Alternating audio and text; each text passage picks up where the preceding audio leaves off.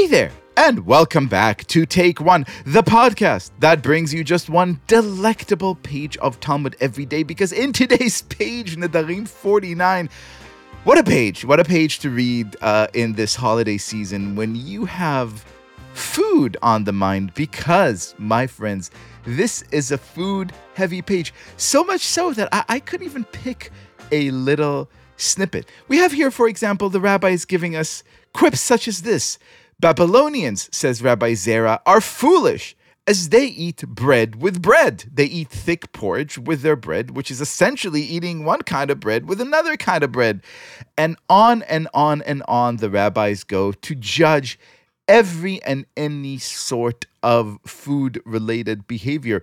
Can you eat with your fingers? Well, that's kind of gross because you bring your fingernails into it. Can you eat with a fork? Well, that's kind of gross because then you put the fork back in the communal bowl. What kind of food should everyone enjoy? And what can we say about people who don't enjoy specific kinds of foods? The rabbis on today's page are coming at you straight out of the kitchen and they are judgy. I have to be very honest so do I.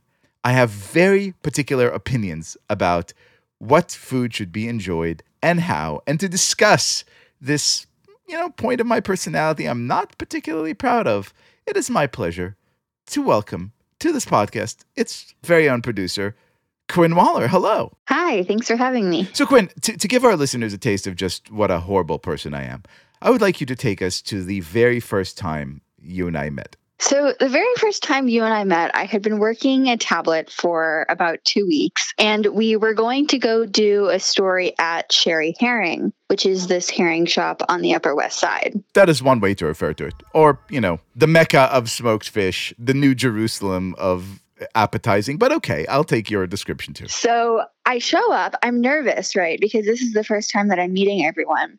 And I'm also nervous because fish is not is not really my my jam, if you will.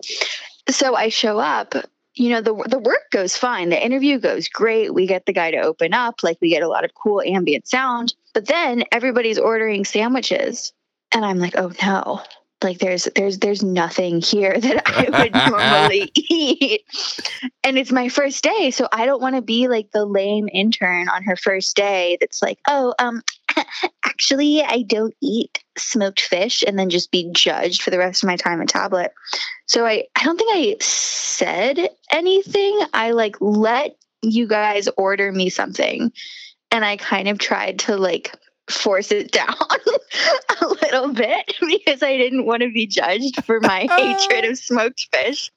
Um, and to Sherry Herring's credit, it was not as bad as it could have been. And and to be and to be sure here, we're not talking, you know, your run of the mill smoked salmon. We are talking hardcore herring.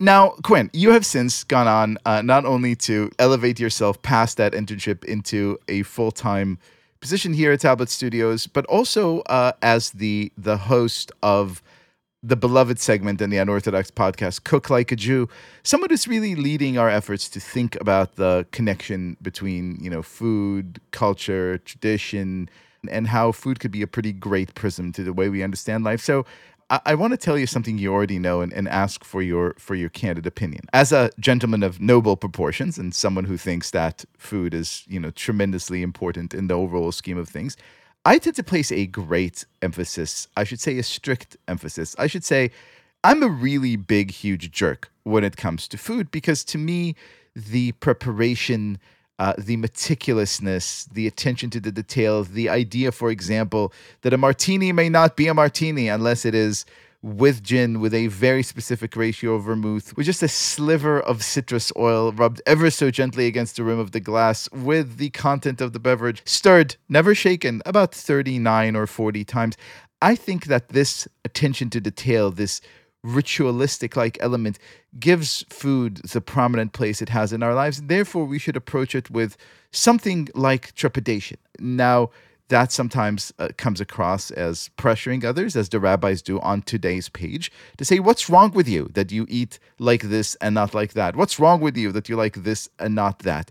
Uh, and so when you see a jerk like me uh, who comes at you and said, "You now must try this delectable herring that probably smells to you like day old socks," what does it make you feel? And, and what am I getting wrong about my attitude to food as ritual? You know, I'm I'm almost with you a little bit, but I'm with you in that when I'm alone, I will be a stickler. I will stir my martini specifically 39 times.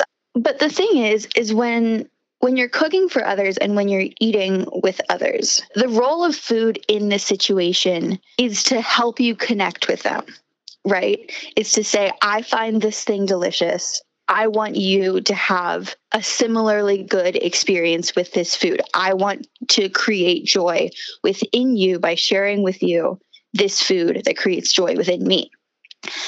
And so if you're if you're if you're detracting from this joy by stressing out that your martini has been stirred 39 times instead of 40 you're taking away from the experience. Likewise, if you're forcing this person to consume a food that you know that they don't enjoy, you're not allowing joy into your food. And I, I get it. I really do. My mom doesn't like onions and doesn't like garlic. And so every time I cook for her, I want to sneak onions and garlic into her food because I think that they're amazing and I think that she's missing out. But every single time I do, she doesn't enjoy what I've cooked for her. And so I think it's about meeting people where they're at with their food likes and dislikes and accepting that while you might understand the sublime joys of smoked fish, other people are not quite at that degree of self actualization just yet. uh, of of Ashkenormativity, uh, as as the term goes. I think that's a very wise statement. In other words, remembering that uh, we are arguing uh, and talking so much about the things we eat, as the rabbis do today, because ultimately we don't want them just to be, you know, object of fetishization, which we are run a very strong risk of doing if we only pay attention to the detail. We want them to really be the thing that brings us together. Quinn Waller, thank you so much for being our guest.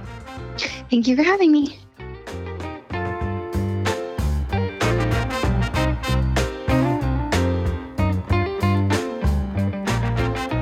This has been Take One.